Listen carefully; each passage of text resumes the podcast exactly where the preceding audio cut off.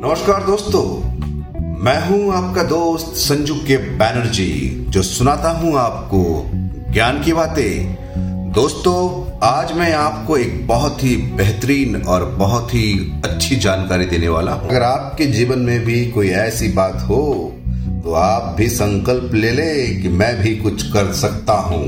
तो चलिए सुनते हैं एक बेहतरीन जानकारी। मैं कोई और नहीं, मैं आप ही का दोस्त संजू के बैनर्जी, जो सुनाता हूं आपको ज्ञान की बातें। जब अंग्रेजों से मिले अपमान का घूंट पीकर रह गए थे टाटा, बेइज्जती का बदला लेने के लिए खड़ा कर दिया होटल ताज। मुंबई, समुद्र के किनारे बना होटल ताज अपने भीतर एक लंबा इतिहास समेटे हुए है। मुंबई की इस शान को देखने के लिए दूर दूर से लोग आते हैं। इस होटल के बाहर फोटो खिंचवाने वाले की भीड़ लगी रहती है। जो भी मुंबई घूमने जाता है, वे एक ना एक बार ताज का दीदार करने के लिए जरूर जाता है।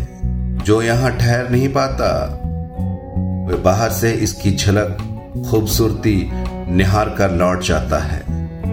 होटल ताज केवल टाटा समूह, टाटा ग्रुप की शान नहीं, बल्कि दुनिया भर में भारत के मान को बढ़ा रहा है। इस होटल ने देश की गुलामी से लेकर युद्ध के दर्द को झेला है, आतंकी की मार को सहा है, लेकिन आज भी ये उसी बुलंदी, उसी मजबूती के साथ खड़ा है। आज ताज दुनिया का सबसे भव्य होटलों में शुमार है। इसकी शुरुआत की कहानी बड़ी दिलचस्प है।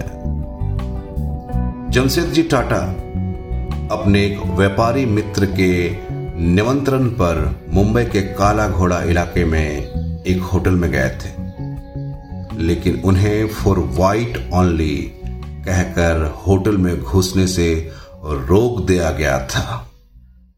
पूरे लोग यानी अंग्रेजों को ही एंट्री मिलती है। जमशेद जी टाटा उस वक्त तो अपमान का घूंट पीकर रह गए, लेकिन उन्होंने इस बेइज्जती का बदला लेने का प्रण ले लिया। उन्होंने फैसला किया कि ऐसा होटल बनाएंगे जहां ना केवल भारतीय बल्कि विदेशी भी बिना किसी रोक टोक के आ जा सकेंगे। यहीं से शुरुआत हुई होटल ताज की कहानी। अंग्रेजों से मिले अपमान का बदला लेने के लिए जमशेद जी टाटा ने भारत के लिए होटल बनाने की ठान ली। आज का मुंबई हमेशा से उनके दिल के करीब था। ऐसे में उन्होंने होटल के लिए बॉम्बे में समुद्र के किनारे की जगह चुनी। टाटा ग्रुप के संस्थापक जमशेद जी टाटा ने 1898 में होटल ताज की नींव रखी। 4 सालों में होटल के निर्माण का काम पूरा हो गया।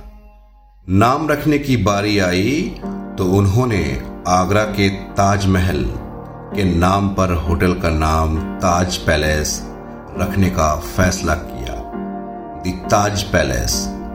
द ताज पैलेस पहली बार 16 दिसंबर 1902 को होटल ताज को मेहमानों के लिए खोल दिया गया। होटल का आर्किटेक्ट सीताराम खांडा राव वैद और डीएन मिर्जा ने किया। बाद में सीताराम की मृत्यु के बाद अंग्रेज आर्किटेक्ट डब्लू एस चैंबर ने बाकी बचे काम को पूरा किया। 16 दिसंबर 1902 में होटल ताज को पहली बार मेहमानों के लिए खोल दिया गया। पहली बार 17 मेहमानों ने ताज में कदम रखा। होटल ताज देश का पहला होटल था जिसे बार, हर्बर बार और दिन भर चलने वाले रेस्तरों का लाइसेंस मिला था। ये पहला होटल था जहां बिजली थी।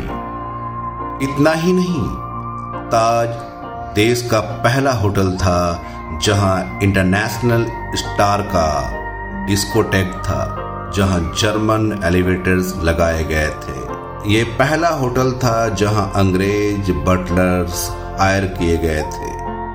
पहले होटल का किचन फ्रेंच शेफ संभालते थे। टाटा ने अंग्रेजों को हायर किया।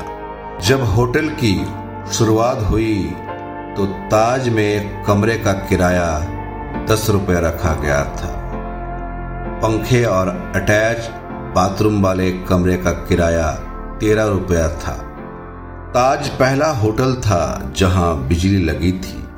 राजा महाराजा से लेकर अंग्रेजी हुकूमत के अफसरों की पहली पसंद ताजमहल बन चुकी थी। विदेशों से पंखे और लाइट मंगवाकर लगाई गई थी। होटल ताज ने गुलाम भारत से लेकर देश की आजादी की पहली किरण को देखा है। इस होटल से भारत पाकिस्तान के विभाजन का दर्द भी देखा है। टाटा के इस होटल की भव्य ऐसी है कि दुश्मन देश भी उससे जलते हैं। इसी जलन का नतीजा साल 2008 के मुंबई हमला था। आतंकी हमले का मेन टारगेट होटल ताज था। आतंकवादियों ने इस होटल को काफी नुकसान पहुंचाया।